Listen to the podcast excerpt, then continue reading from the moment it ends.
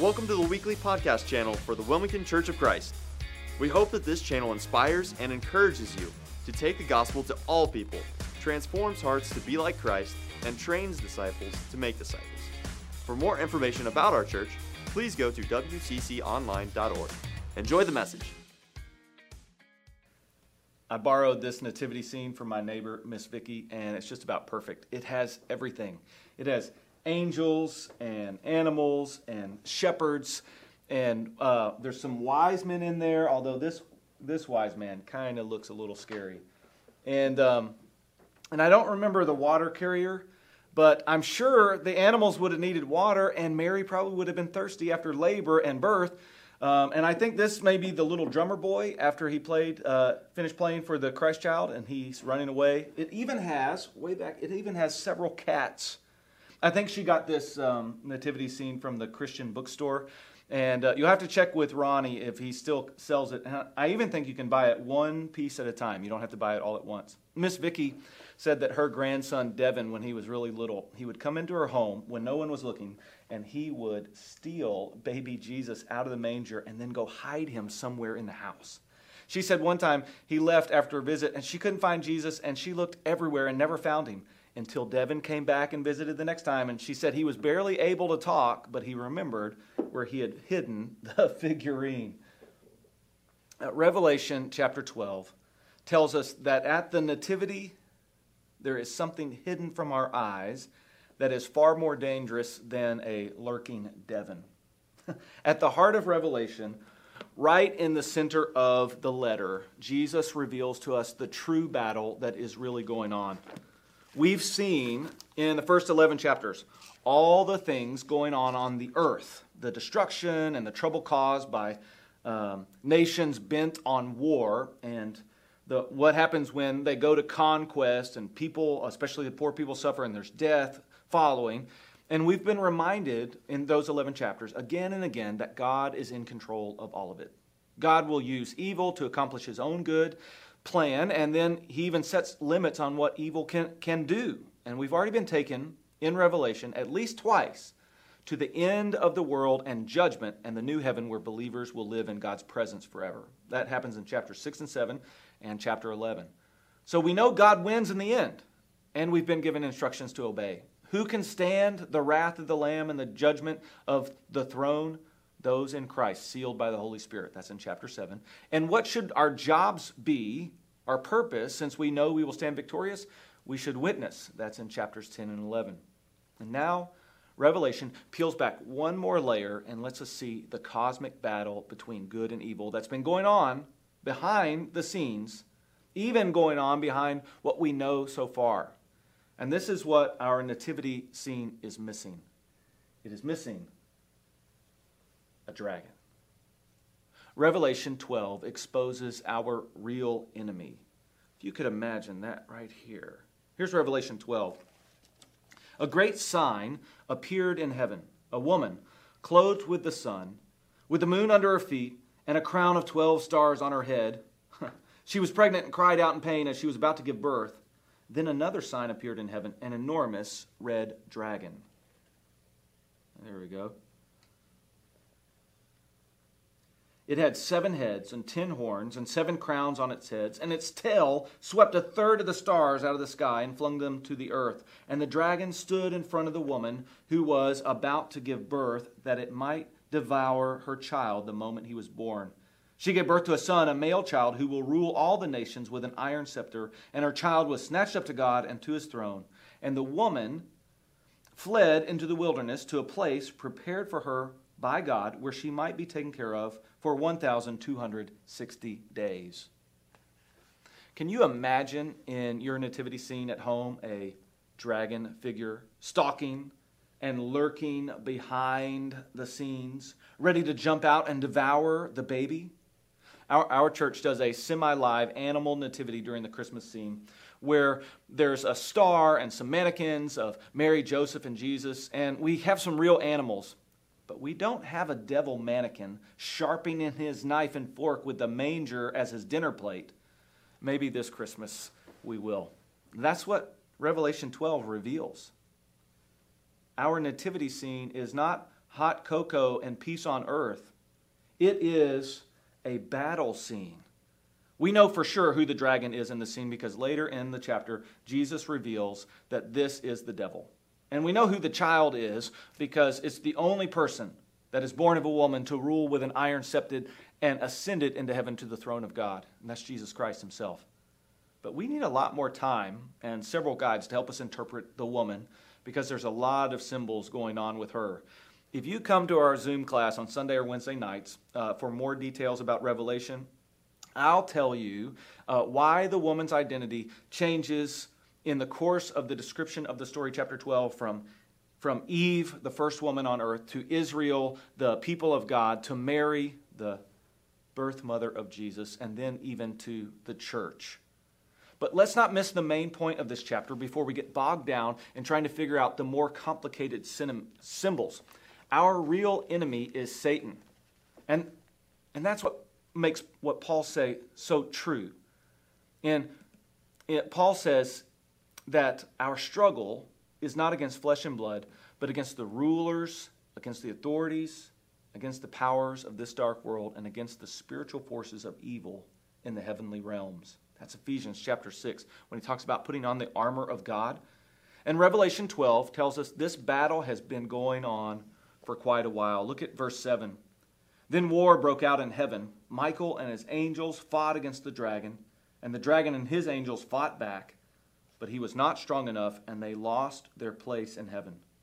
The great dragon was hurled down, that ancient serpent called the devil or Satan, who leads the whole world astray. He was hurled to the earth, and his angels with him. That battle is going on even behind the scenes of the manger scene.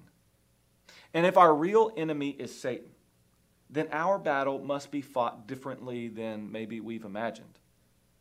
In our karate dojo here in town, we teach our students character development and sparring techniques and even self protection, all with the idea that we will train Christian leaders using martial arts. And we feel confident that we are also training our students how to physically protect themselves from an unlikely mugging or even school bullies. But how would you spar or defend yourself against a dragon who is a fallen angel?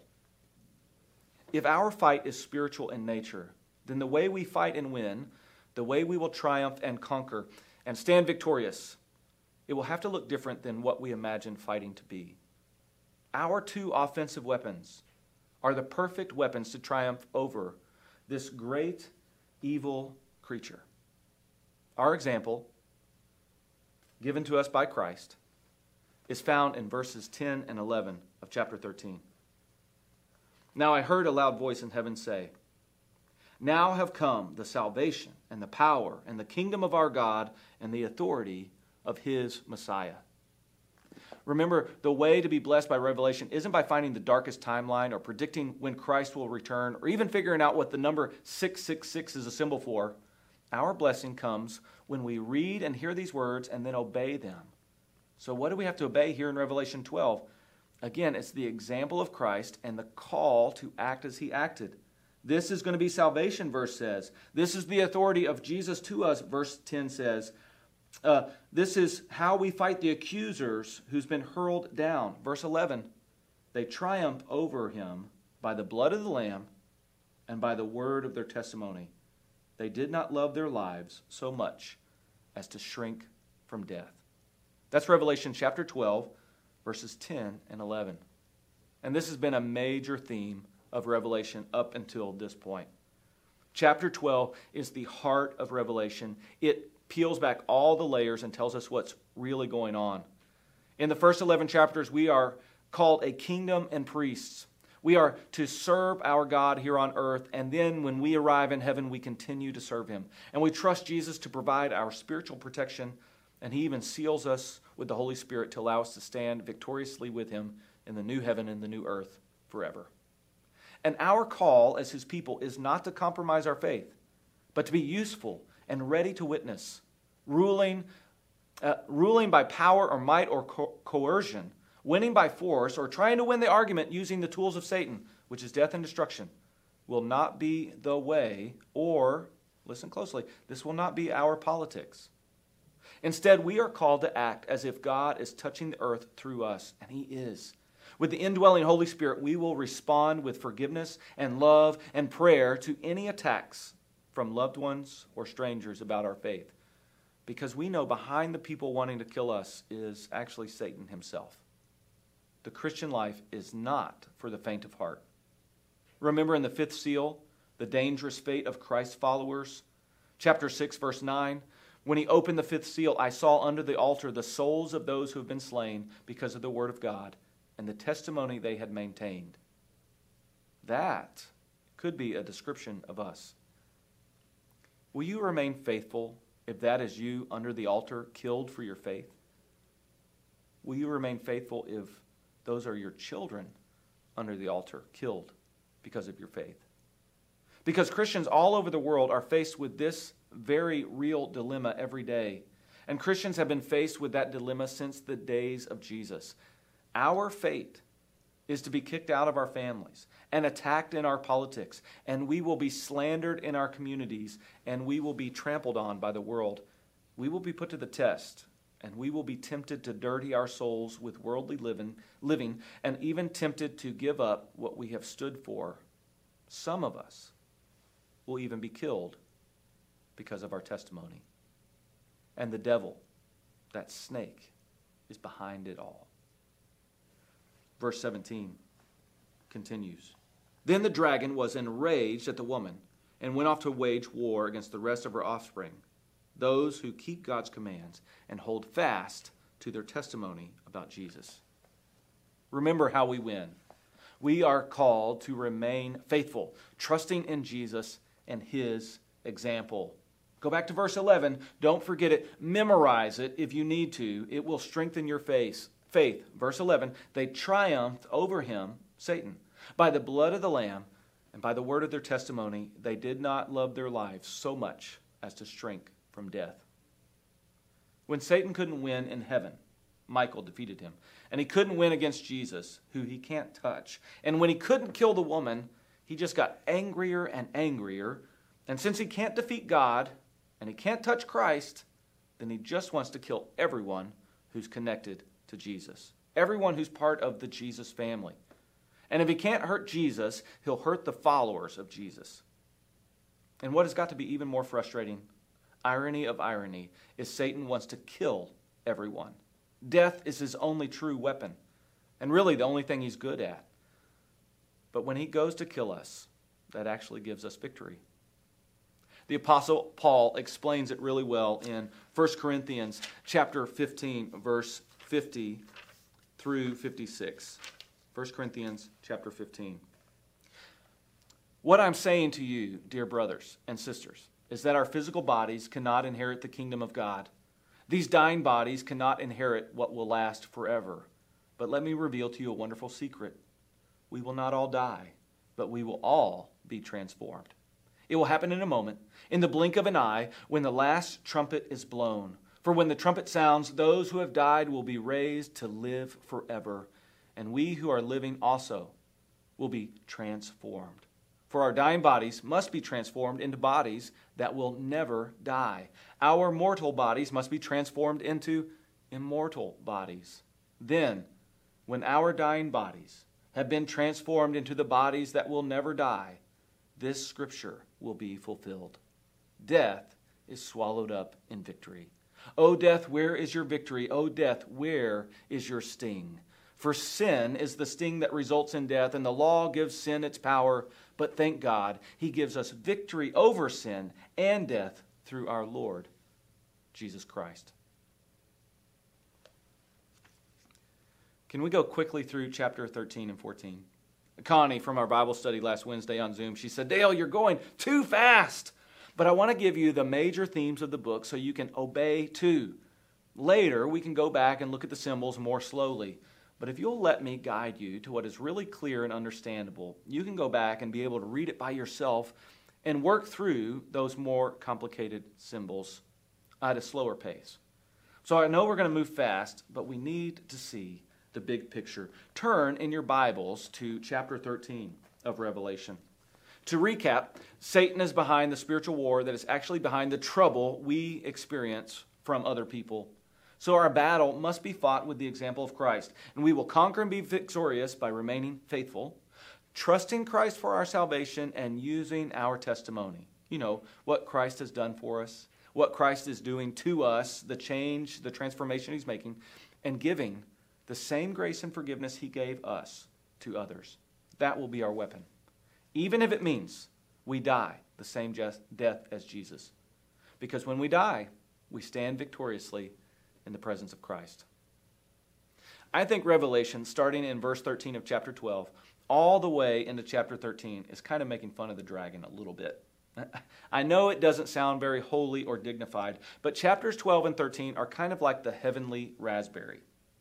You know, a raspberry the sound made with the tongue and lips in order to express derision or contempt. That's the sound of chapter 12 and 13. We saw that the devil can't win. In chapter 12, he, he, he tries and he tries, but he just can't do it. And so he tries something different. He tries some different tactics. And he's never created anything. So he has to copy what God did, only his copy isn't as good in chapter 13, and he still doesn't win. So in Christianity, to help us understand chapter 13, in Christianity, we have God the Father, Jesus the Son, and the Holy Spirit. Our God, three in one. God reveals himself as the three in one Trinity so it's our God who is one, and he reveals the different roles the persons of the Trinity carries out. Jesus reveals who God is by appearing in the flesh, speaking words of truth, and carrying out the will of the Father. And then Christ dies and comes back to life, and people believe in him based on his resurrection and the signs he gave. The Holy Spirit is sent to point people to Jesus using signs and miracles to help us believe in Christ, convict us of sin, and the Holy Spirit seals us, puts a seal on us that reveals to God and to others that we are Christ followers. And what we find in chapter 13, the devil raises up his best replica of the Son and the Holy Spirit, but they are poor replicas and really quite beastly. the first beast in chapters 13, verses 1 through 10, seemed like he had a fatal wound that was healed, you know, trying to copy the Christ character. But the wound wasn't fatal, and the, the beast didn't actually resurrect from the dead because he didn't die. But this beast is tricky enough. Remember, Jesus tells us Satan is a liar and the father of lies, but good lies can trick even the smartest people. And this beast will wage a war against Christ followers, but we've already been given our marching orders from Christ and from Christ's examples. We will not fight like the beast fights. So in chapter 13, verse 9 and 10, it reminds us that we are to remain faithful even if we have to suffer and die. Whoever has ears, let them hear. And verse 10 continues If anyone is to go into captivity, into captivity they will go. If anyone is to be killed with the sword, with the sword they will be killed. This calls for patient endurance and faithfulness on the part of God's people. I, I love this quote from this book where a preacher reminds us that we are living in this violent world, but going to our death following Christ is the option that keeps us in faith. Here's what he says When we live in a world of violence long enough, it's easy to adopt violent means ourselves, especially when we know the cause is righteous and the opposition is evil. But Jesus, having set down his counsel to endure, yokes it with a warning to not defect into violence. That would be just as bad as defecting into cowardly compliance. Killing the opposition is the sea beast's way, that's chapters 13, 1 through 10, and the dragon's way, that's chapter 12, of solving its problems. It's not ours. Ours is endurance and faith. This combination, endurance and faith, is not dumb passivity, nor is it timid advice such as the historian Josephus Josephus gave a few years before Revelation was written to the Jews of Palestine.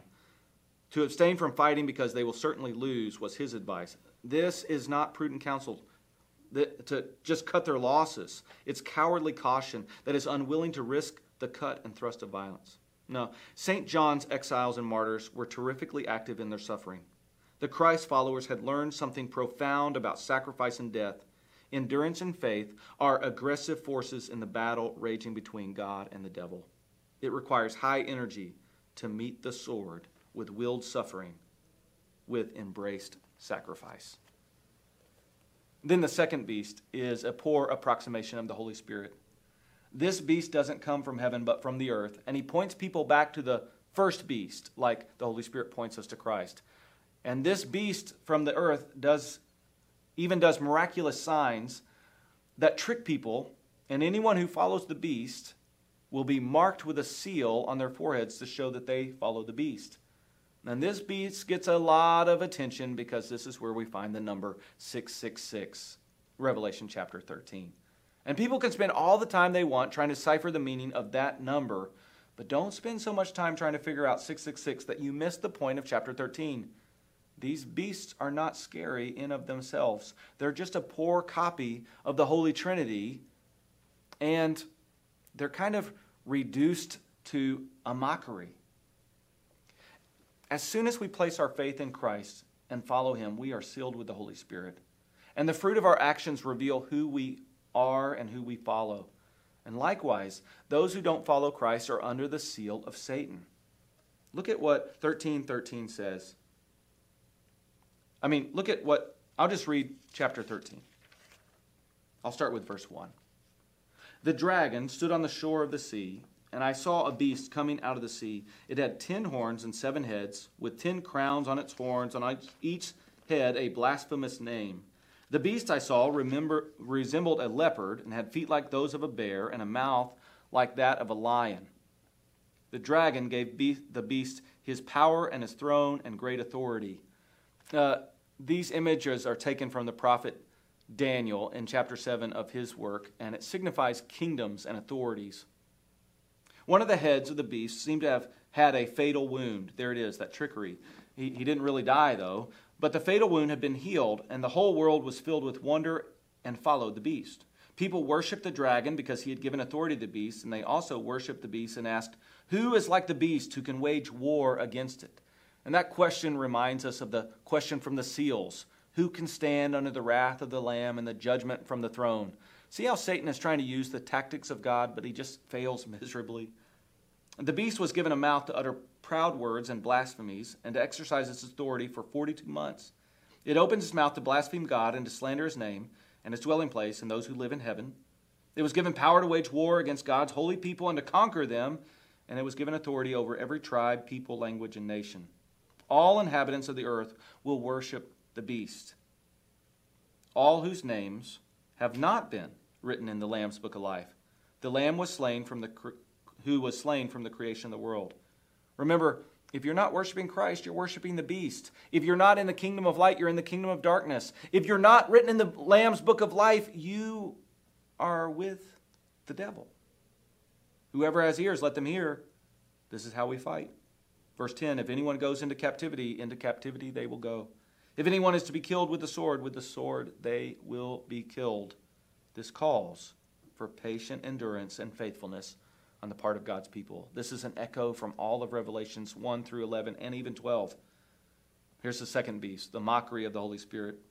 Then I saw a second beast coming out of the earth. It had two horns like a lamb, but it spoke like a dragon. It exercised all the authority of the first beast on its behalf and made the earth and its inhabitants worship the first beast whose fatal wound had been healed. And it performed great signs, even causing fire to come down from heaven to the earth in full view of the people. Because of the signs, it was given power to perform on behalf of the first beast. It deceived the inhabitants of the earth, not those who follow Christ, but those in the kingdom of darkness it ordered them to set up an image in honor of the beast who was wounded by the sword and yet lived. The second beast was given power to give breath to the image of the first beast. Remember, the Holy Spirit is like the breath of God in us, it's the Spirit of God. And this is a mockery of it. So that the image could speak and cause all who refused to worship the image to be killed. It also forced all people, great and small, rich and poor, free and slave, to receive a mark on their right hands and on their foreheads so that they could not buy or sell unless they had the mark, which is the name of the beast or the number of its name. This calls for wisdom. Let the person who has insight, wisdom, calculate the number of the beast, for it's the number of man.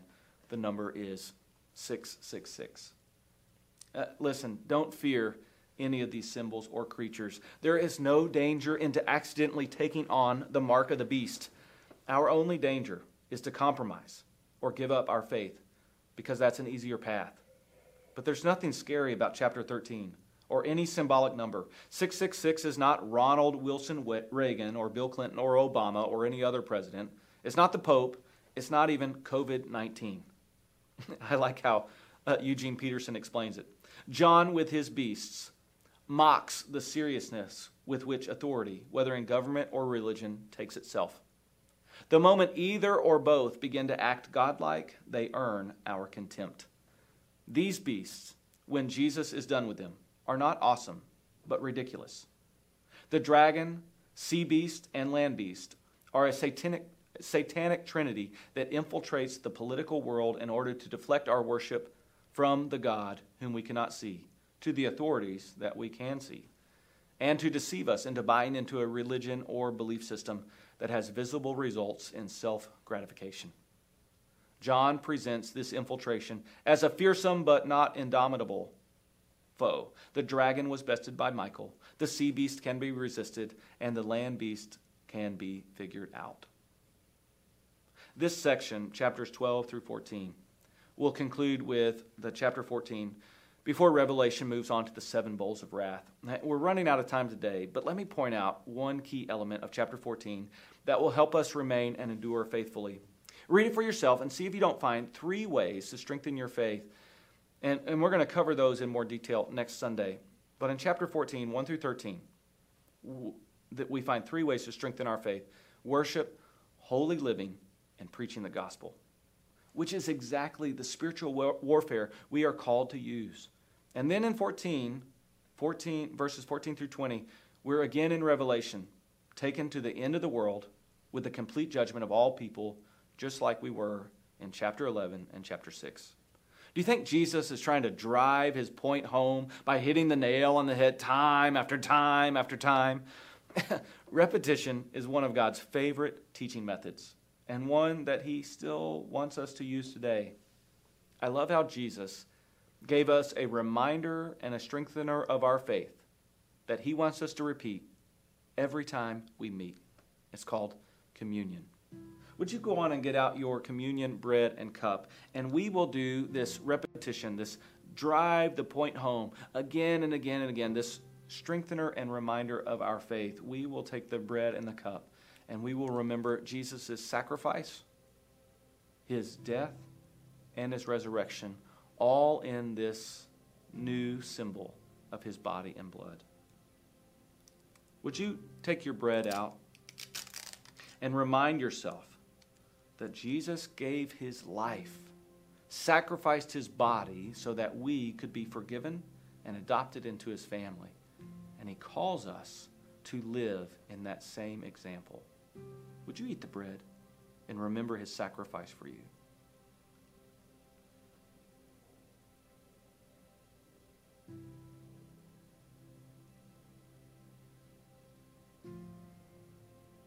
Thank you, Christ,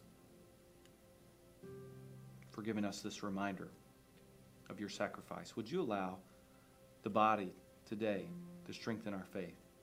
And would you take the cup? And remember the blood that was shed for you, that covers over all of your sins, makes you white and clean as snow. There is no condemnation for those who are in Christ. We are not accused, and we cannot be accused by Satan any longer. One of his greatest tactics that isn't killing us is trying to accuse us and make us feel guilty of sins that we have been forgiven for. But the cup reminds us that Satan has lost all of his power. Would you take the cup and remember the blood that was shed for you, the new covenant poured out in blood that makes us holy?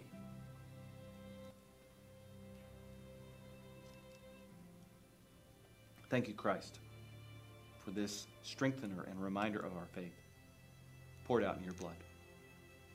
It's in Jesus' name I pray. Amen. Listen, Revelation is a call of hope to those who are in Christ. And it is a warning, a repeated warning, a repeated warning, a repeated warning, a repeated warning for those who are not in Christ. This, this might be a message that you need to hear today. That if you're not in Christ, you need to make the decision today while you still have time and put your faith in Jesus. Trust his sacrifice and resurrection to save you. But more importantly, Make him your Lord and Master and obey what he calls you to do, to live as a life of peace and forgiveness and grace, a life of acceptance to all peoples because you've been given grace in Christ.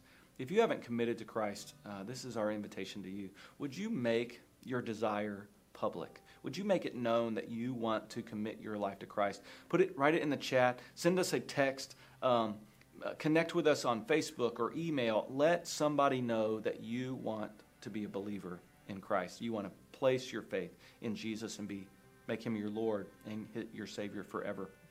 We had someone just last week make the decision to come to Christ. Kyler Fight, one of our students, said he wants to be baptized into Jesus. He wants to commit his life to Jesus Christ as his Lord and Savior forever. He wants to be in the kingdom of light. Maybe you need to make that same decision to place yourself into that great death of Jesus and then resurrection of Christ as well. Would you let somebody know of your desire and we'll help you take the next best step? Well, that's all we have today. We're going to come back to Revelation chapter 14 next week and we are going to finish out Revelation, uh, the letter from Jesus to us over the next several weeks. I hope that you are as excited about learning from this book as I am. I hope that you're seeing the big themes that are really clear, and I hope that it is strengthening your, strengthening your faith to endure, strengthening your faith to reject what is evil, strengthening your faith so you won't compromise and take on worldly tactics, and strengthen your faith so that you can stand victorious with Jesus in heaven when he comes again. As always, we're looking forward to worshiping together in person again very soon.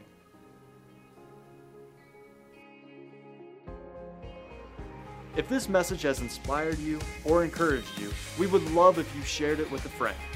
To help support ministries like this one, go to wcconline.org/donate.